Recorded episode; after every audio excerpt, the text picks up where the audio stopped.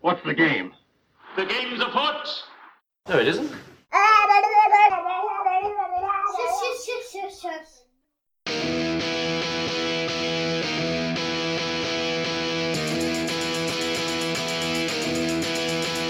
He was slinging pawns at a B&B when he had an epiphany.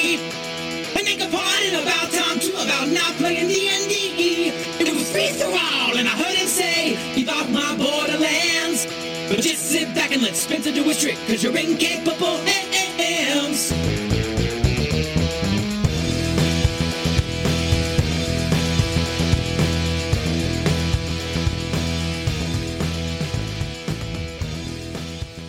Hello and welcome to Keep Off the Borderlands, a podcast about RPGs and stuff.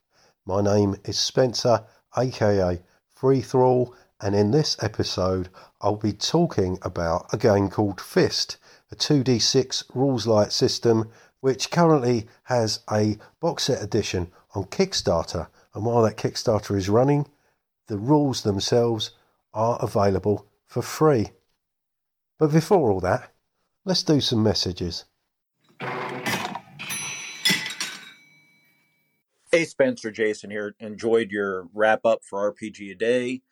I'm glad you're feeling a little bit better. I'm sorry you had a tough time at the end of the month. As far as RPG a day, you knocked it out of the park. Great, great job. I'm sorry I'm not on social media to see all the other stuff that you've done, but you know, I do have to think of my health. I look forward to your podcast in the future, and I look forward to maybe, hopefully, gaming with you at some point in the future. Who knows? But take care, and I will talk to you soon. Thank you, Jason. Jason of Nerds RPG Variety Cast, of course. I am feeling a lot better, thank you. But uh, it was almost four weeks before I started to feel myself again. It certainly felt like four weeks anyway. I've no doubt it was the latest version of COVID doing the rounds. And as you know, I do like to check out the most recent editions. I wouldn't worry too much about missing out on anything by not indulging in certain social media platforms, Jason. I did try to cover everything I posted about in the actual podcast episodes themselves. As for gaming together, I'm certainly all for that. Things are changing around here, um, so it's all a bit up in the air. The days of running a B&B certainly appear to be numbered. New legislation is making things very hard for the hospitality industry in Scotland. Not that things aren't already tough enough for small businesses right now, as they are for everyone, of course. I say everyone, obviously not those at the top lapping up all that lovely, rich, rich cream. But I don't want to bore you with all that stuff. Hopefully, I'll be chatting to Jason very soon about an Albert Pyun movie he talked me into watching. I'm certainly looking forward to discussing that. Thank you very much for your call, Jason. Cheers.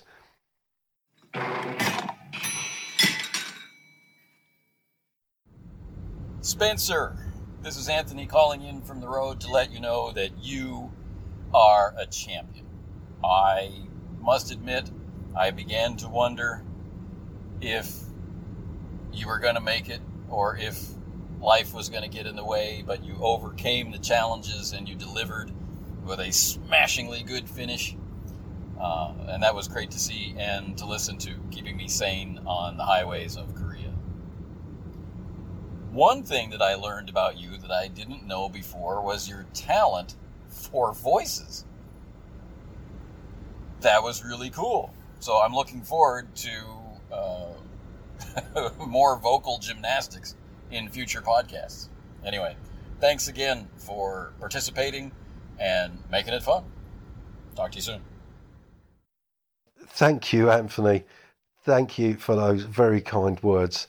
Anthony Runeslinger Boyd of the Casting Shadows podcast and YouTube channel there.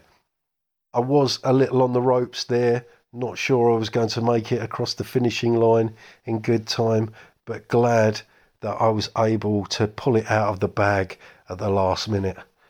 Wow, how many uh, metaphors am I mixing up there?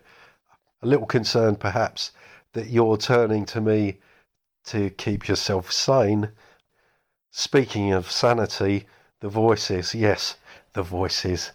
I'm glad you enjoy my tomfoolery, but I'm sure for many, if they ever hear another Monty Python reference again, it will be too soon. And that reminds me, I do owe Chicago Wiz of the Dungeon Master's Handbook a reading. Uh, we were having a little voice off back and forth, but I have clearly dropped the ball on that one. So maybe I can kick that back into play. You've also reminded me of something else, Anthony. Uh, some errata. I spoke about a YouTuber in my last episode, I believe, that I discovered around the same time I discovered your own channel, who I referred to as Dark Side of Jason, when in fact they are called Dark Age of Jason and can currently be found putting out stuff on the Roleplay Cafe YouTube channel. Something else on reflection that seems a little silly when I think about it was the suggestion that Jack Vance's Dying Earth might be in the public domain. We only lost him about 10 years ago, and his work is nowhere near old enough for that. Although, having said that, I know that's not really how IP works. I mean, recently, Bill Willingham, who's famous for the Fables comic series, recently put all his stuff into the public domain because, well, it seems that he's had enough of how DC have been utilizing his material.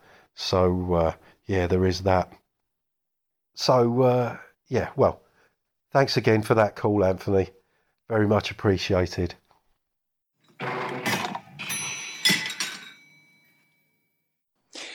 Hey, Spencer, just gonna uh, had to call in, had to call in because you you're talking about the the the, the dungeon master being a player, and uh, I, I get you. You know, you're making semantic arguments about you know the, two to three players and then uh, etc. Uh, look at look at the roots of the hobby. Look at the roots of the hobby.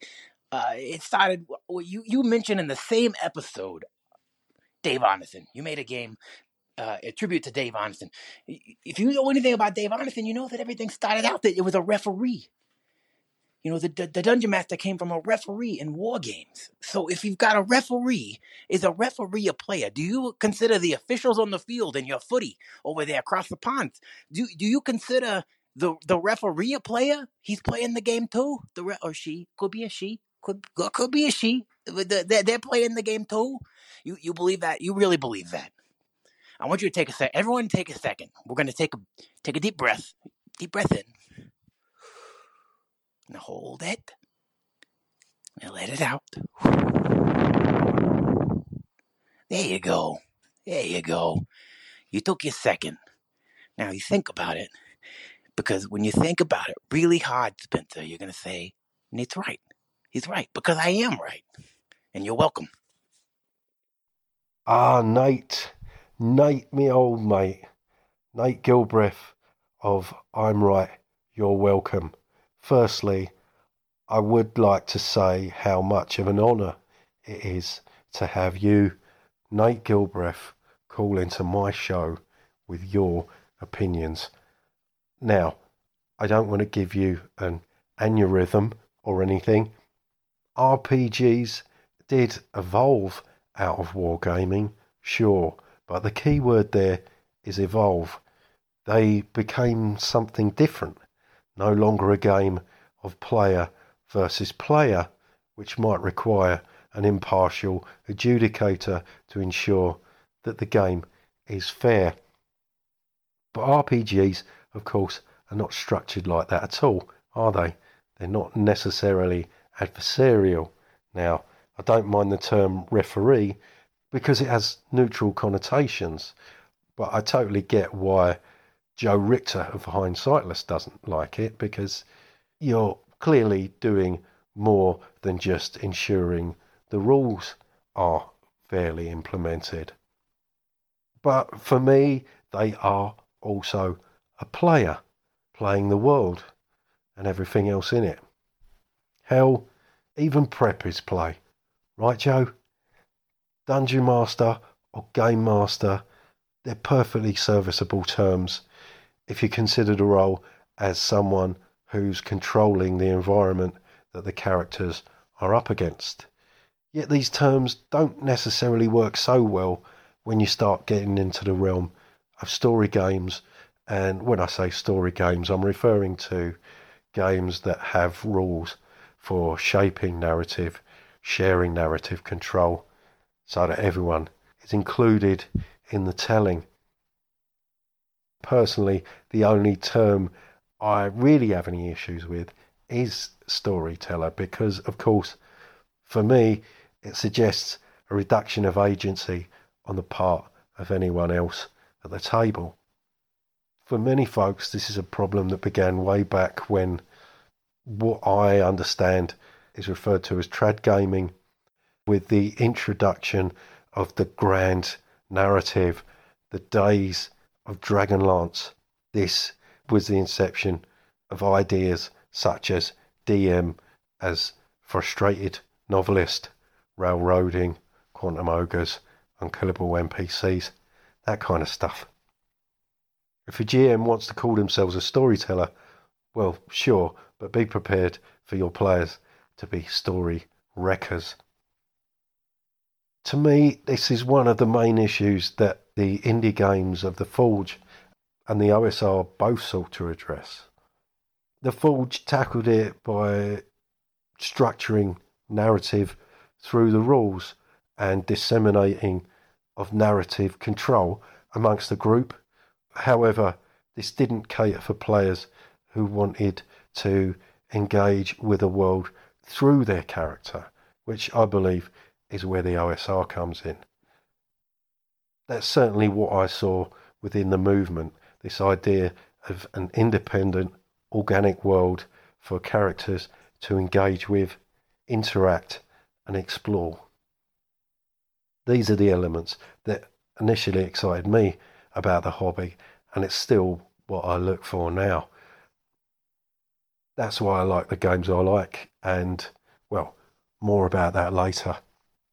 Anyway, Nate, I'm still responding to your message, aren't I? Um, look, I'm not saying you're wrong necessarily. Sure, it's nice to be right, but it's great to be Nate. Yeah. Thank you very much for your call.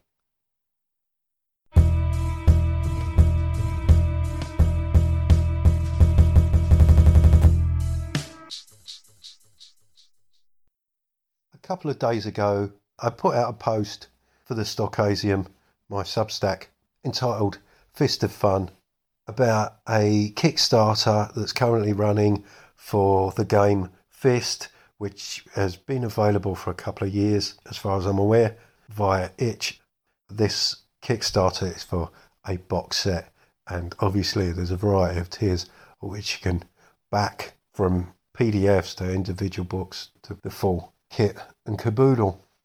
I wanted to read that post for you here because I need content and I'm lazy. Fist of Fun, a new contender for my favourite tabletop RPG. A couple of weeks ago, I tweeted and skated. Have you ever come across a game that threatens to make 80% of your existing collection obsolete? A little hyperbolic, perhaps, for me at least. I mean, I've got no real intention of whittling down my collection anytime soon. Not that it doesn't need it. What I was attempting to convey was that I believe I have found a game that does all the things I look for in an RPG. A game that ticks the hell out of my boxes and possibly introduces a couple of new boxes I didn't know I wanted ticking.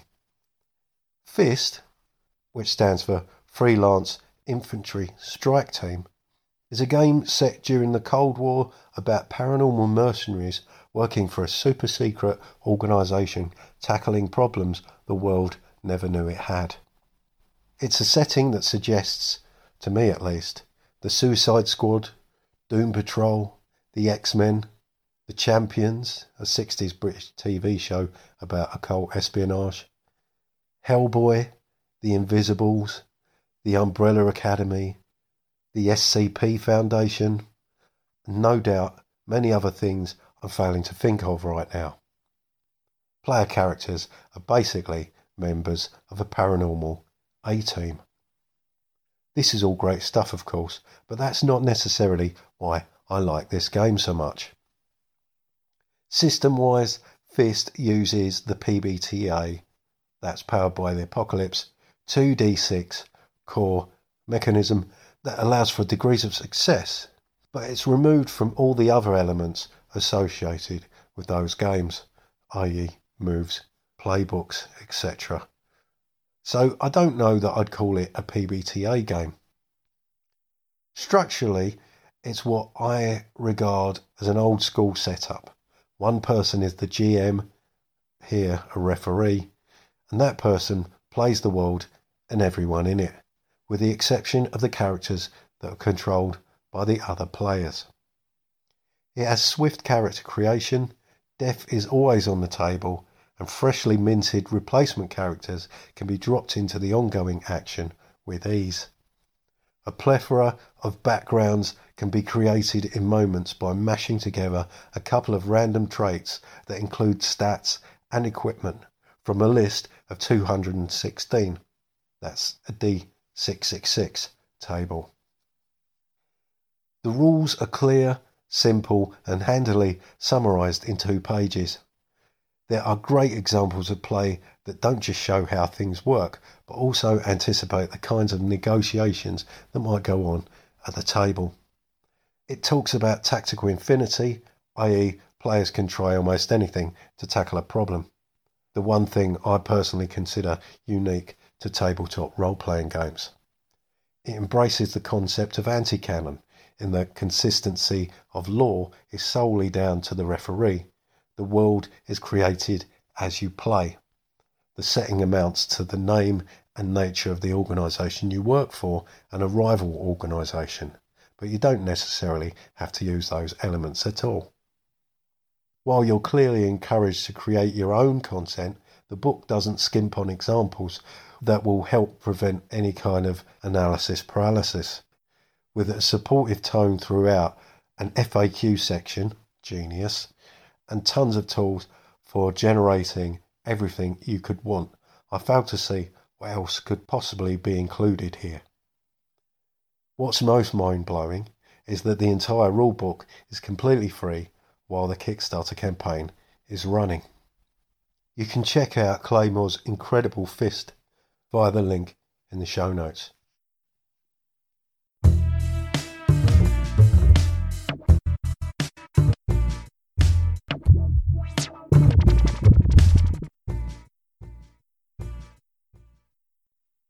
I also wanted to read you a page from Fist's referee section because it covers something that I've spoken about in a message I believe I sent to Pink Phantom's Phantom Thoughts podcast about whether or not it's necessary to include a what is a role playing game section in an RPG and wouldn't that space be better utilized describing the specific type of game that you had in your hand rather than attempting to cover this whole nebulous medium we call role playing games. Because this particular section of Fist kind of pretends it's not going to do that, but then goes on to have a pretty good stab at doing it anyway. Playing fair, a theory of role playing games. What is a role playing game? We're not sure. But while our top scientists are putting their heads together to find an answer, we'll share some of the design philosophy that went into making this game. How does a role playing game differ from make believe? Because Fist is a mercenary role playing game, we'll open with another example of imaginary warfare, a pretend gameplay gunfight, and lay out three pillars of thought for the referee trust, chance, and rules. Trust. Trust is typically expected and assumed in a pretend playground gunfight. All parties involved implicitly trust each other to constrain their imaginative play along commonly understood boundaries. Guns go bang when fired, people cannot be shot through solid objects, and people die when shot, etc. Players who undermine these rules, my magic armour can deflect bullets, are removing the structure which turns freeform play into a sensory decision based game.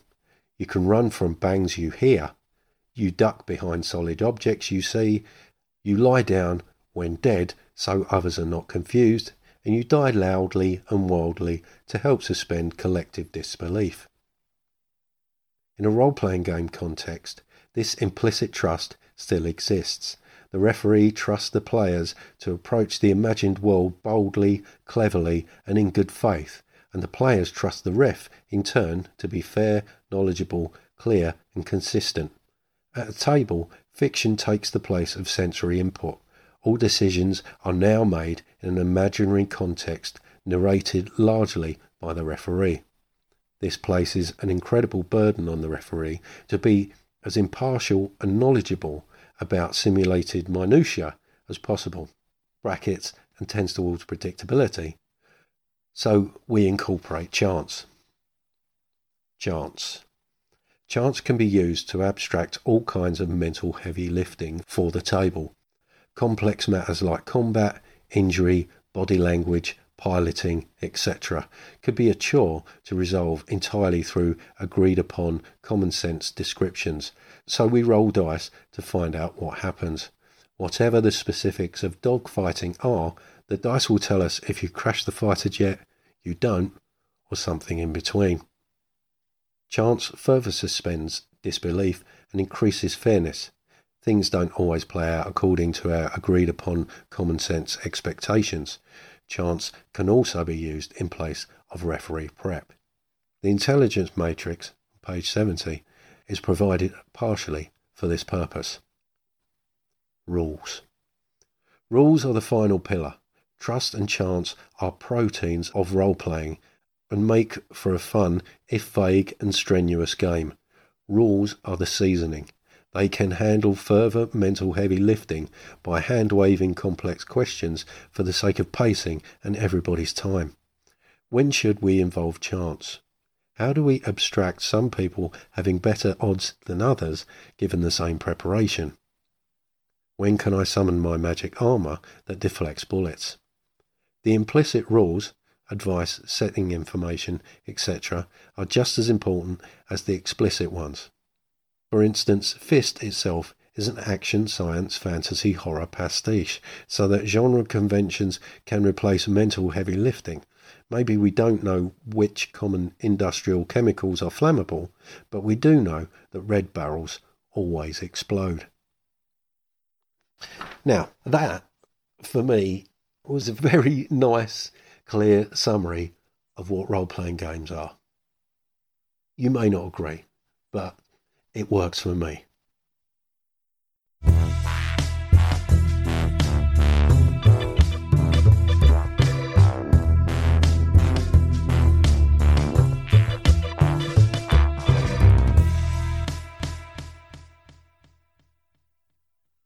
Now, I really need to mention a hack of Fist called Planet Fist. This is by Jess Levine, and I reviewed uh, one of Jess Levine's games. I have the higher ground sometime last summer in episode 203 Resistance is Feudal. It was a two player dueling game of banter, posturing, and capes. Now, since then, Jess has become an award winning game designer with her game Going Rogue 2E winning the 2023 Crit Award for Best GMless Game of the Year. Full disclosure, Jess sent me a PDF copy of Planet Fist, which is currently funding on itch. I believe it's available for $8. There are community copies there if you're feeling the pinch. It's about a 150 page document and is inspired by Starship Troopers, video games like Battlefield Bad Company, and more specifically, PlanetSide 2. You play soldiers in an endless struggle between three warring empires. Pain is temporary, war is forever, death is just the beginning. Characters are constructed from nanobots and are immediately reconstructed at point of death with a narratively flexible combat system. This game is as much about exploring the relationships between the characters as it is about anything else. As with Fist, it includes plenty of supportive material, play aids, assignments, mission generators, and all manner of random tables. And there'll be a link to the itch page in the show notes.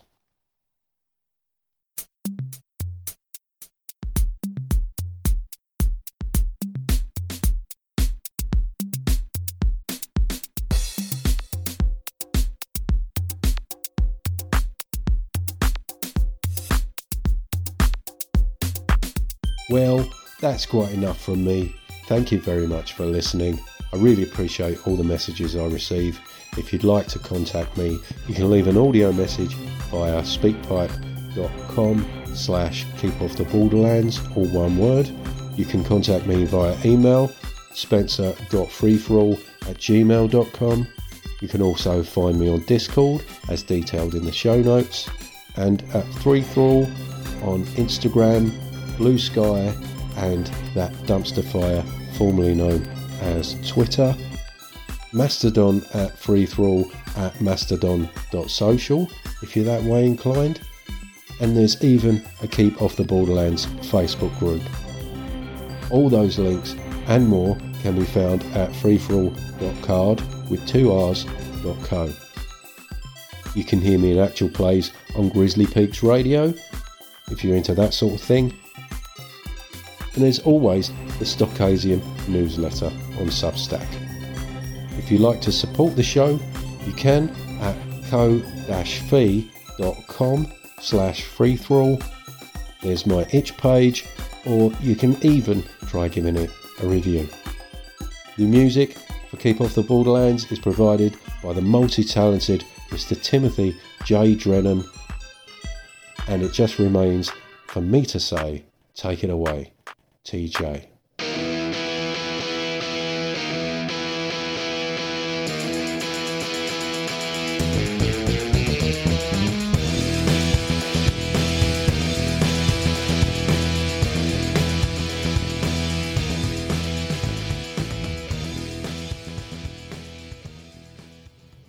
Warning if celebrating the sound of dice hitting the table and pondering the meaning of the many acronyms within your player's handbook doesn't cure that burning sensation, please see your doctor.